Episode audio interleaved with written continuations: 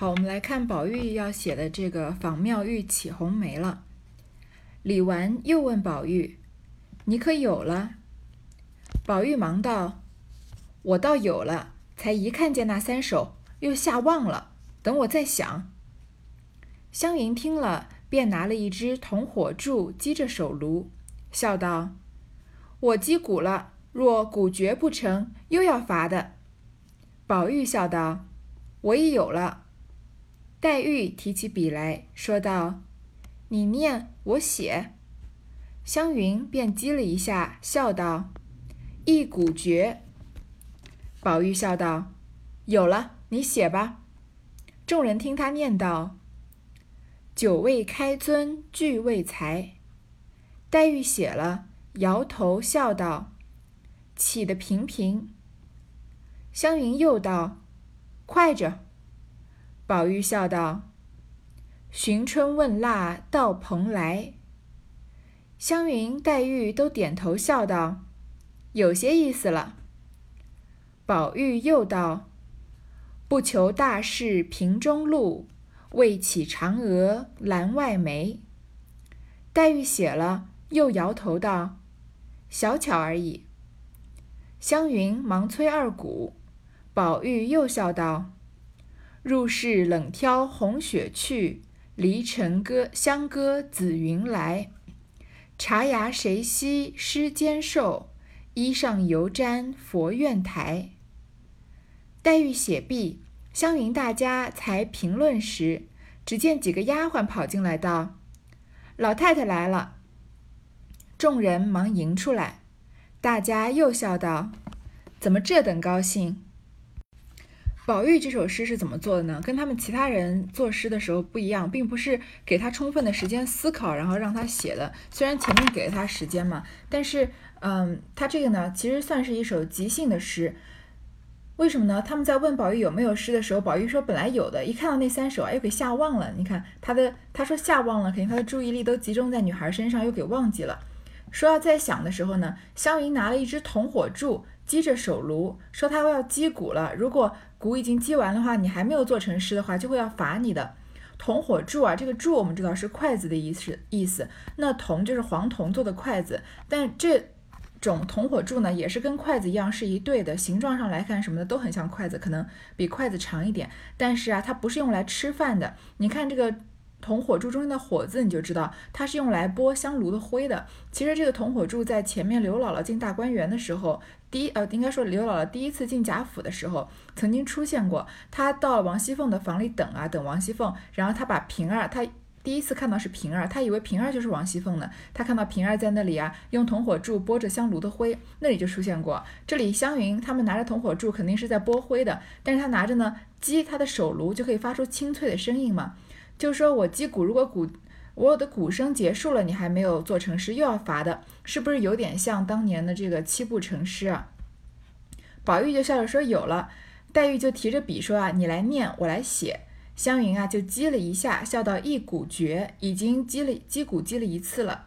宝玉笑道说你写吧，然后他就说了第一句。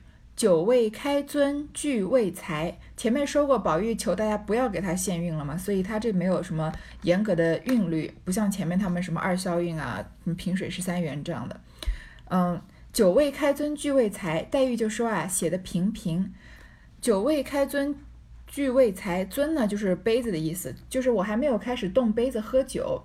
聚未才就是诗也还没有开始做，我还在构思推敲的阶段，就是什么都还没有开始做起来，酒也没喝，诗句也没成。黛玉就觉得这句呢起的比较平庸，然后呢湘云就说快着快着点儿。下一句啊，寻春问腊到蓬莱，寻春问腊其实就是起红梅的意思，我们不是说腊梅嘛，然后我要寻找春天，我要祈求腊梅，春就是代表春，其实是借用春来起红色的意思。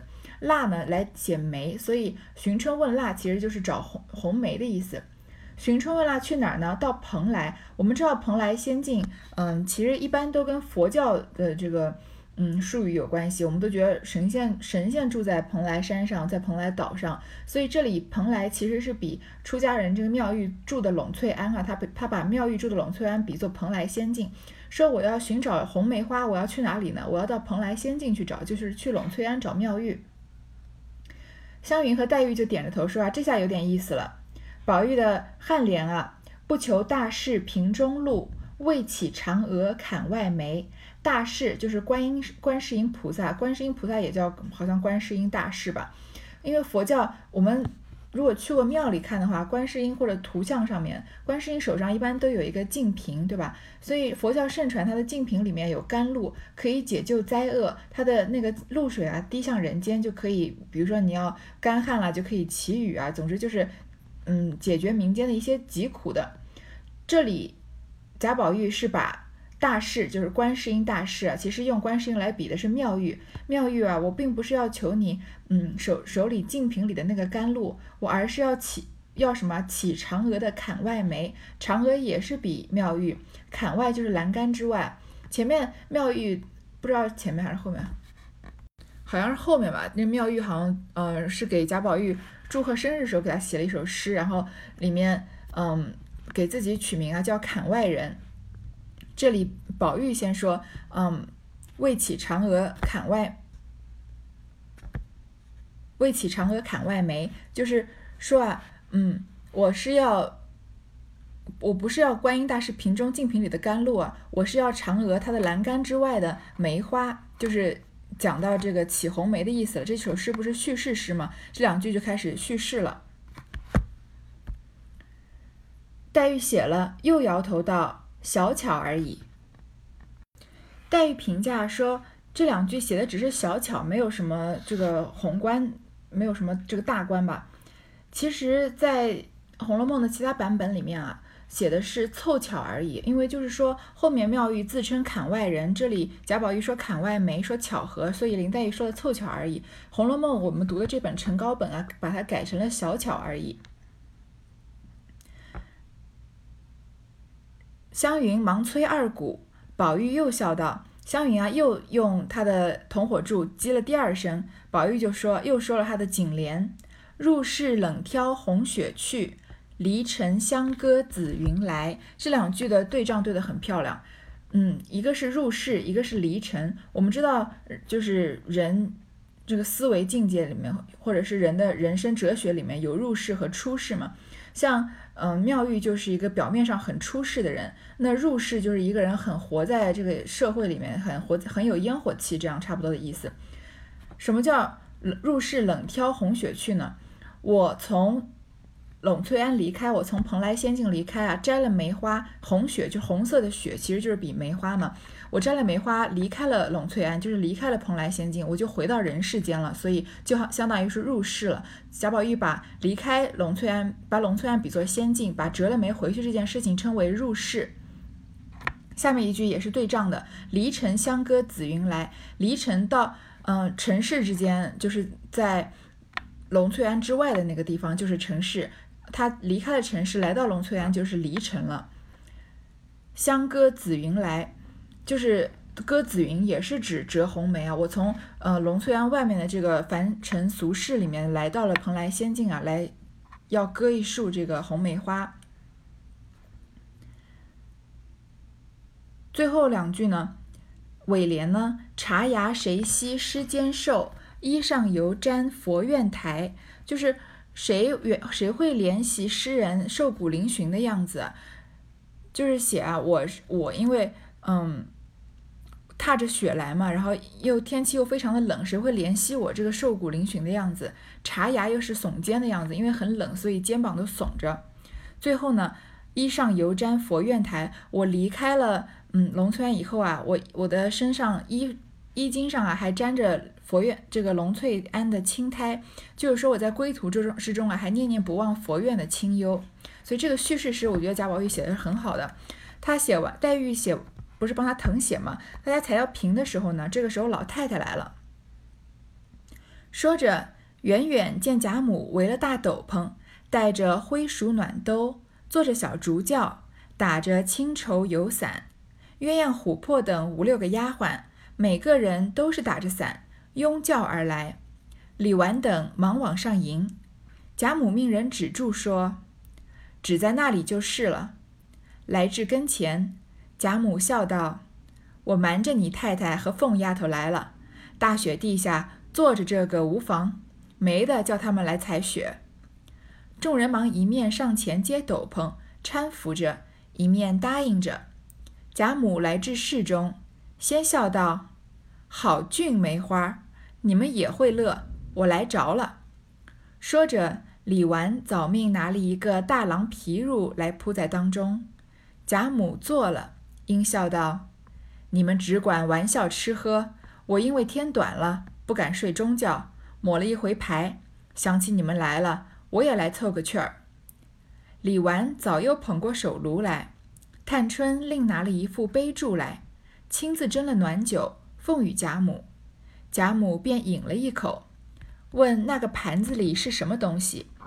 众人忙捧了过来，回说是糟鹌鹑。贾母道：“这倒罢了，撕一两点腿子来。”李纨忙答应了，要水洗手，亲自来撕。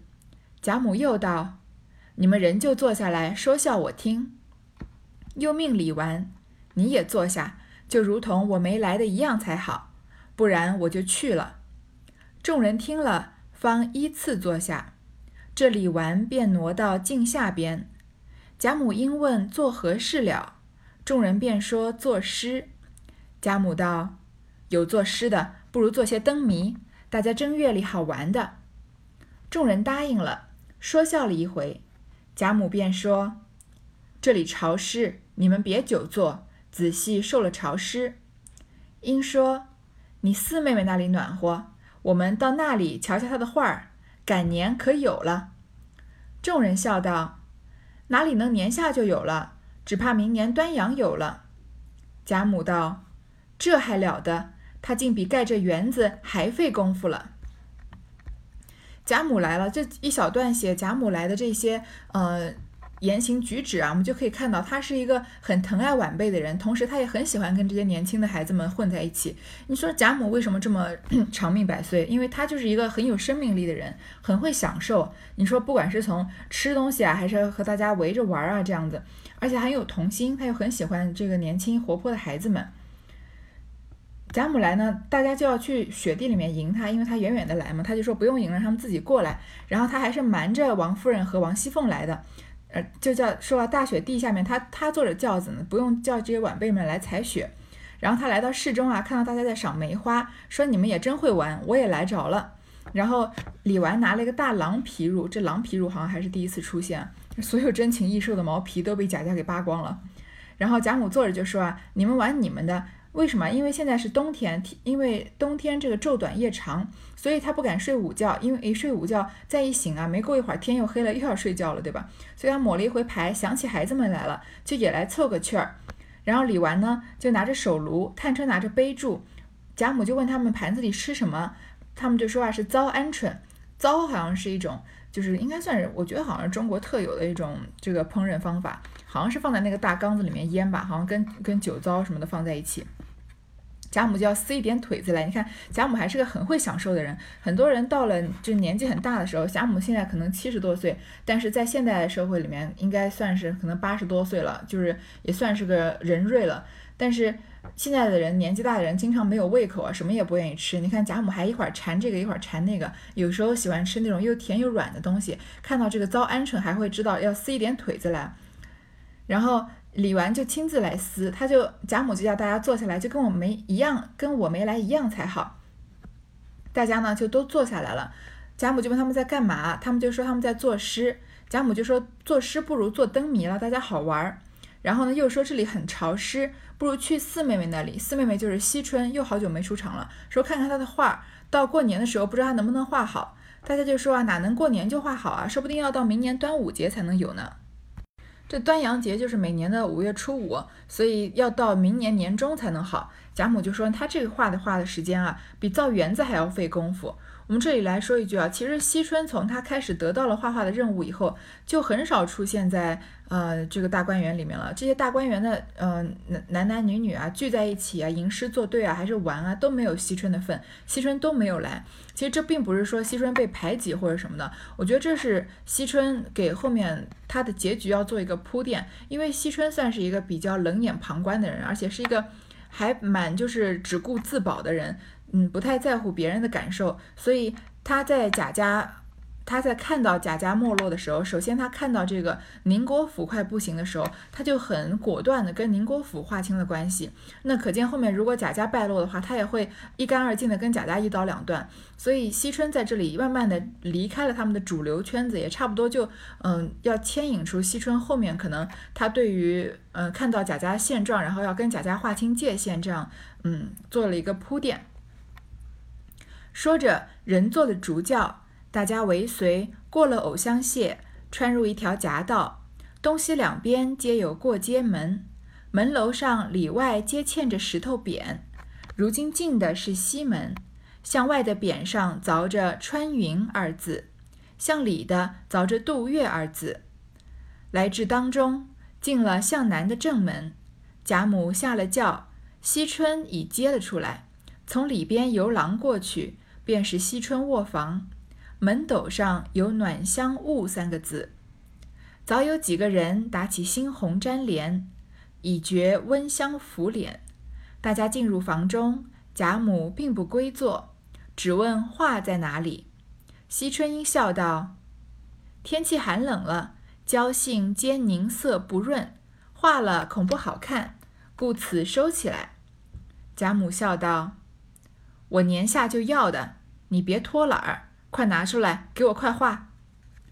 大家去找惜春啊，这个，然后简单的讲了一下景色。这个门匾上写着“穿云穿云渡月”，然后惜春的卧房上面写着“暖香雾”。贾贾母来的时候，感觉啊温香拂脸，惜春的房间很暖和，就问他画在哪里。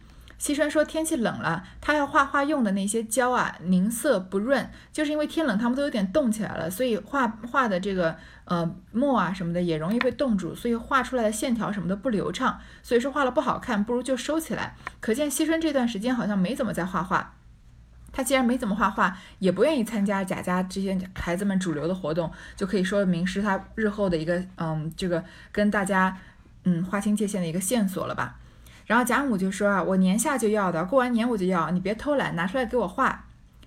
一语未了，忽见凤姐儿披着紫蝎褂，笑楚楚的来了，口内说道：“老祖宗今儿也不告诉人，私自就来了，要我好找。”贾母见他来了，心中自是喜悦，便道：“我怕你们冷着了，所以不许人告诉你们去。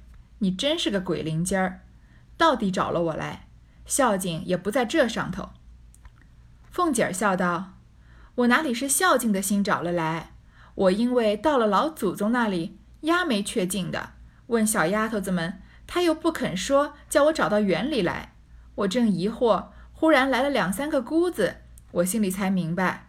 我想姑子必是来送年书，就要年例乡里银子。老祖宗年下的事也多，一定是躲债来了。我赶忙问了那姑子。”果然不错，我连忙把年历给了他们去了。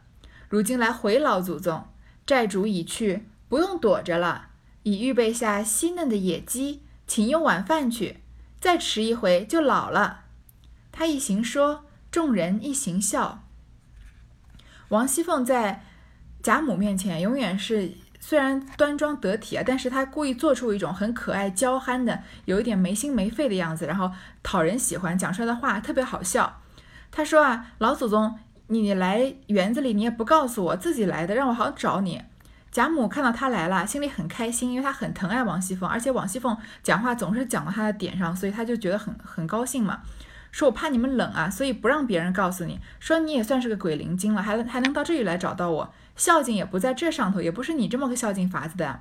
凤姐就开玩笑说，我哪是因为孝敬来的呀？是因为什么啊？我到了老我到了老祖宗那儿啊，鸦没雀尽的，鸦雀无声啊。我问一些小丫头子们，他们又不告诉我要到大观园里来找，我这疑惑呢，说老祖宗上哪儿了呀？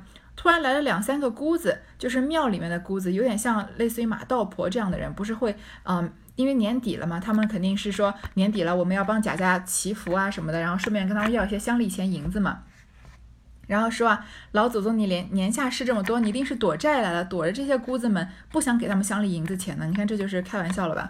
然后问了那个姑子呀，果然不错，所以他果然是来要钱的。我赶快就把年历给了他们了。现在我来回你啊，回老祖宗，债主已去，不用躲着了。那些姑子们都走了，你不用躲了，你出来吧。我们已经预备了鲜嫩的野鸡，你快去吃晚饭吧。再迟一回就老了。你看他话故意讲的很夸张，野鸡哪会稍微等一会儿都已经煮好了，怎么会等一会儿就老了呢？所以他一边说啊，大家一边笑，他每一句都很有笑点啊。凤姐儿也不等贾母说话，便命人抬过轿子来。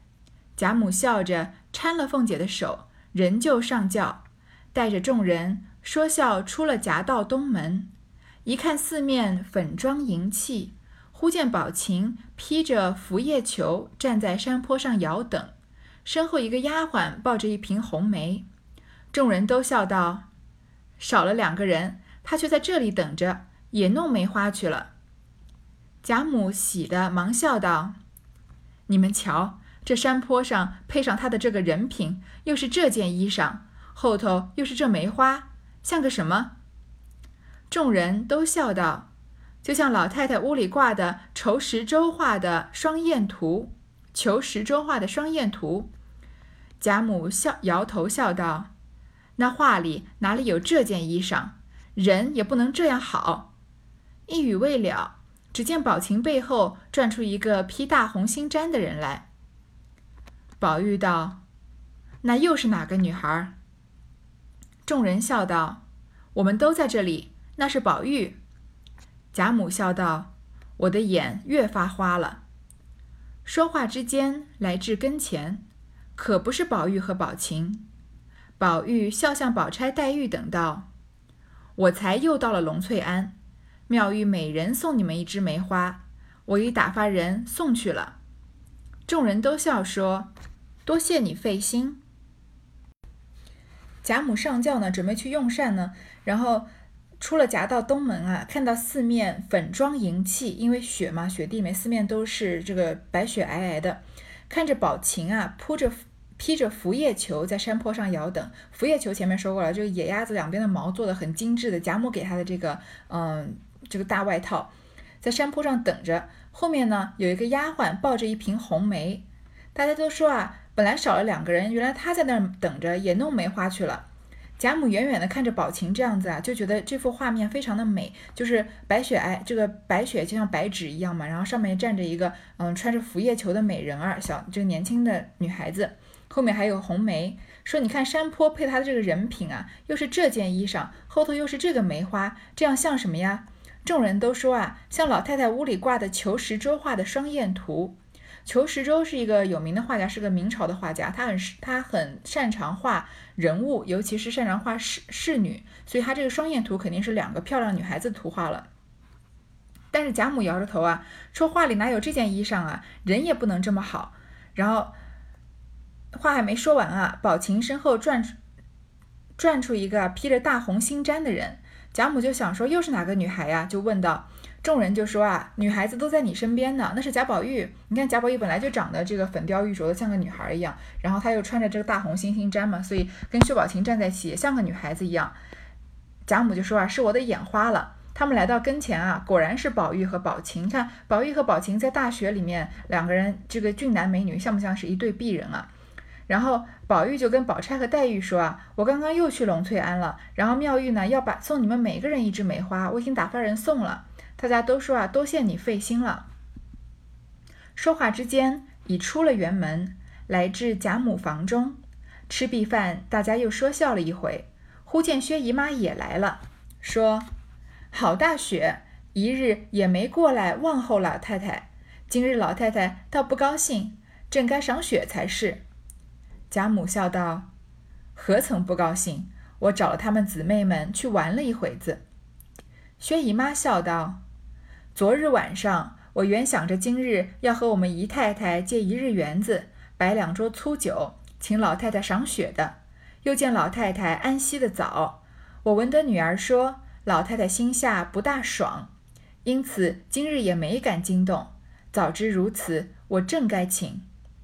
贾母笑道：“这才是十月里头场雪，往后下雪的日子多呢，再破费不迟不迟。”薛姨妈笑道：“果然如此，算我的孝心钱了。”过了一会儿呢，出了园门，在贾母房里啊，吃完饭，薛姨妈也来了。薛姨妈呢，就跟嗯石老太君、石老太君寒暄寒暄，然后说啊，本来我想要跟姨太太要跟这个嗯大观园啊借一天的大观园摆两桌酒请老太太赏雪的，但是你昨天晚上睡得太早了呀，而且我女儿薛宝钗说你心下不大爽，可能身体身体不太好，心情不太好，所以没敢惊动。贾母就说，哎，日后有的是时间，这才是十月里头场雪。农历的十月，大概是阳历的十一月左右吧。以后下雪的日子还多呢。凤姐儿笑道：“姨妈仔细忘了，如今先称五十两银子来，交给我收着。一下雪，我就预备下酒，姨妈也不用操心，也不得忘了。”贾母笑道：“既这么说，姨太太给他五十两银子收着，我和他每人分二十五两。到下雪的日子，我装心里不快，混过去了。”姨太太更不用操心，我和凤丫头倒得了实惠。凤姐将手一拍，笑道：“妙极了，这和我的主意一样。”众人都笑了。贾母笑道：“呸，没脸的，就顺着杆子爬上来了。你不该说姨太太是客，在咱们家受屈，我们该请姨太太才是，哪里有破费姨太太的理？不这样说呢，还有脸先要五十两银子，真不害臊。”凤姐儿笑道：“我们老祖宗是最有眼色的，试一试。姨妈若松呢，拿出五十两来就和我分。这会子估量着不中用了，翻过来拿我做法子，说出这些大方话来。如今我也不和姨妈要银子，竟替姨妈出银子置了酒，请老祖宗吃了。我另外再封五十两银子孝敬老祖宗，算是罚我个包揽闲事，这可好不好？”话未说完。众人一笑倒在炕上。王熙凤她是人越多，她越能展现自己这个聊天的这个天赋。所以薛姨妈来了呢，凤姐就笑着跟她打趣啊，而且她开玩笑 永远都是跟钱有关的，而且永远都是跟别人给她钱有关的。说薛姨妈，你别忘了，不如你先称五十两银子来。那个时候的银子不是要用秤称的吗？你称五十两，我来收着。一下雪啊，我就把酒菜预备好，这样你就不用操心了。你不是一直要请老太太吗？这样你也不会忘了呀。贾母就顺着王熙凤的话说笑话，说那这样啊，你不如跟这个薛姨妈说，薛姨妈，你不如就给王熙凤五十两，这样呢，我可以和她两个人平分，一人能分二十五两。到下雪的时候，我就假装身体不好，心情不好，混过去了，然后也不摆也不摆银，也不摆什么酒菜，这个钱就不花了，然后我们俩就白得了二十五两银子。凤姐就拍着手啊，说太妙了，跟我的主意一样。大家都笑起来，怎么可能这样合伙坑薛姨妈呢？而且这个二十五两、五十两的又不是什么钱。贾母就说啊，呸，你真没脸！你顺着杆子爬，当然不是认真的骂王熙凤了，是疼爱她嘛。说你不说姨太太是客啊，在我们家受委屈，我们应该请她呀。你还破费姨太太呢，哪有这种道理啊？不这么说，你还要先要五十两银子，真不害臊啊！凤姐就说啊，就继续开。嗯，贾母的玩笑说老祖宗是最有眼色的，老祖宗啊，你最会察言观色了。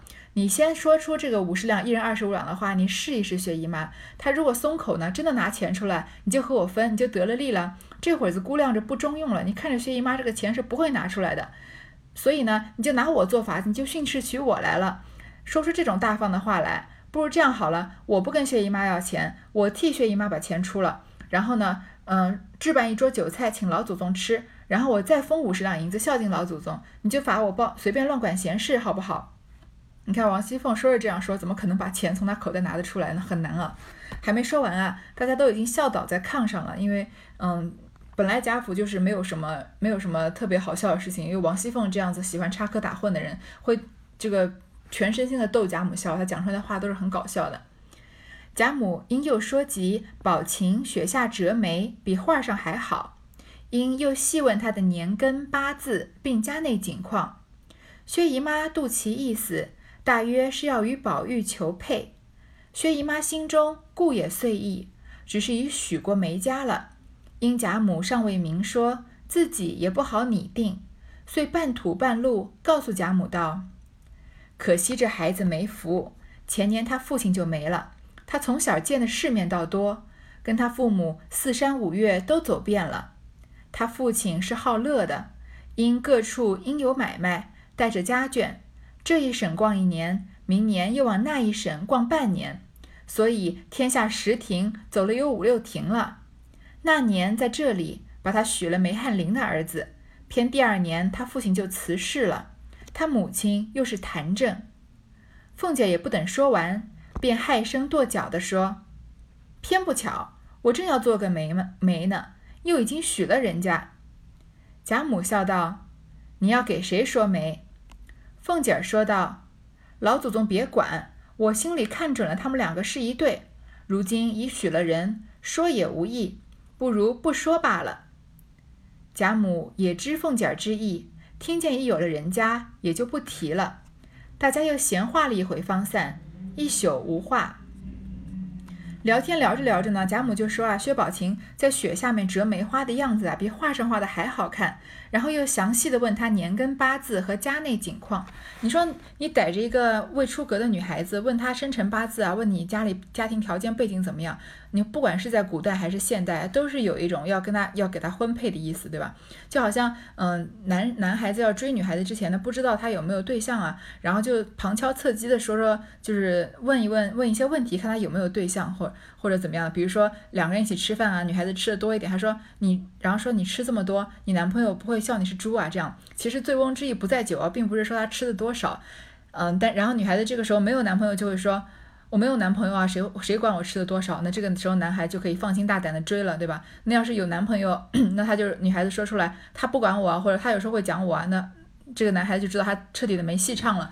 但是呢，以是言语上试探的嘛，所以也没有直接的说，哎，我想追你，你有没有男朋友？所以这样子戳穿了两个人都不是太尴尬。这里贾母仔细问的生辰八字的事情呢，薛姨妈是什么样的人？她能养出薛宝钗这样的女儿来，她的情商也是高的呀。她就觉得可能贾母是要让薛宝琴和黛玉做婚配了，她心里呢当然愿意了。她她把薛宝钗带到贾府来，是想把薛宝钗嫁给贾宝玉的。但是既然好像薛宝钗没戏唱嘛，那把薛宝琴嫁给贾宝玉也可以，只要薛家跟贾家能联姻，那两家互为靠山，都是对未来好的。可惜呢，前面我们就知道了，薛宝琴来是许了这个梅翰林的儿子了，但是贾母也没有明说呀，她也是在试探嘛，所以自己也不好意思说，哎，史老太君啊，你别问了啊，我们这个薛宝琴许给梅翰林的儿子了，跟贾宝玉不可能，这是不可能这样说话，这情商太低了，对吧？所以就半土半路的告诉贾母，就说啊，就是绕着弯子说，说这个孩子啊没有福气，前年他父亲就去世了。但是他从小呢见的世面很多，跟他的父母啊三四山五岳都走遍了，所以读万卷书不如行万里路啊。薛宝琴他不仅读了书，而且他也走了路，所以嗯，他的父亲呢又是一个喜欢游山玩水的，而且他们各处都有买卖嘛，是商人，商人常常就是要这个出去出差的，在那个年代，所以带着家眷啊，这一省逛一年，那一省又逛半年，可以，我觉得薛宝琴呢可能童年还算是比较幸福的，因为商人我们。一首诗说：“商人重利轻别离嘛，他要是嗯想要做生意，想自己在外面逍遥快活，不需要把家眷带在身边啊，就是一天到晚不着家就行了。但是他的父亲愿意把他的妻子和儿女都带在身边，然后一家人一起到处玩一玩，这样的生活还是比较幸福的。天下十亭啊，走了有五六亭了，这个全中国他要走了有一半的地方了，那那很多了。我们到现在很多人可能中国一半都还没有去过。如果算算看中国的省市，你看有没有去过一半吗？”然后那年在这里啊，许了梅翰林的儿子。你看这里就把这个线索透露给贾母了啊，已经许了梅家了。然后第二年他父亲就辞世了，母亲又有痰症，其他的呢都不是主要的问题，就是其实就是主要说许了人家了。那这样子的话，如果后面没有人接话的话，这个话题是不是有点尴尬？不管薛姨妈是怎么绕着弯子说啊，大家都能听得出来，贾母有意把薛宝琴许给贾宝玉，然后。薛姨妈拐着弯子拒绝了，这个人人都听得出来。但是，所以没有人接话的话，就有点有点冷场。你看是怎么可能没人接话呢？王熙凤在这个人精在这里，她就跺着脚说啊：“哎呦，真不巧啊！本来我要做媒呢，又许人家了。你看她把这件事情揽到自己身上来，她知道贾母的意思，她假装是我要给她做媒的。贾母这时候就顺着他的话笑着说啊：你说你要给谁做媒啊？凤姐就说啊：老祖宗你别管了，我心里看准了他们两个是一对。她说。王熙凤的意思就是说，我本来是要想把薛宝琴说给贾宝玉的呢，原来他已经许了人家了呀。既然许了人了，那说也没有意思，那不如不说了。贾母也知道凤姐的意思，然后听见他们有人家呢，就不提了。大家闲话了一会儿，方散，一宿无话。这这一宿就没有再说话了。啊，好。这里有一个事情，我们可以说一说。这贾母，你要是林黛玉，你你是怎么想？这不是不是你不是想把林黛玉许给贾宝玉吗？你不是一直都是看准了林黛玉是你未来的这个孙媳妇儿的吗？我们一直都以为啊，孙媳妇儿是要在林黛玉和薛宝钗中间产生，然后我们一直以为贾宝贾母是坚定的林黛玉派，然后嗯，王夫人是坚定的薛宝钗派，这样子对吧？怎么一时之间贾母变了心了，居然要把贾宝贾宝玉跟薛宝琴凑在一对？那你这林那前面林黛玉怎么了？怎么突然就失了宠了？怎么就不喜欢贾母？怎么就不喜欢林黛玉了？前面呃有其实蛮多的铺垫啊，我们可以如果顺着这个逻辑来讲，这个是完全能说得通的。首先，在贾家呢，能差不多能配给贾宝玉的，就是林黛玉、薛宝钗、史湘云。那史湘云算是一个贾府之外的人，她是来来去去的嘛，最近才在贾府常住下来，所以薛这个史湘云许给贾宝玉的机会呢比较小。但贾母是想要在贾这个林黛玉和薛宝钗里面选的，而且她一直是很偏向林黛玉的，因为她把林黛玉毕竟是她的亲外孙女嘛。所以把她放在自己的房间里面，从小就跟他们一两个人一起睡着，对吧？贾母跟林黛玉睡一间，贾宝玉睡在外面的碧纱橱里面，这样子，他们一起长大。贾母是很很看重他们两个人，林黛玉和贾宝玉啊，两小无猜一起长大，两小无猜，然后一起长大，然后林黛玉就变成自然而然的变成儿孙孙儿媳妇儿的。但是在前面几回开始就慢慢的铺垫起来，林黛玉身体不好是大家都知道的，从她会吃饭的时候就会吃药，我们知道。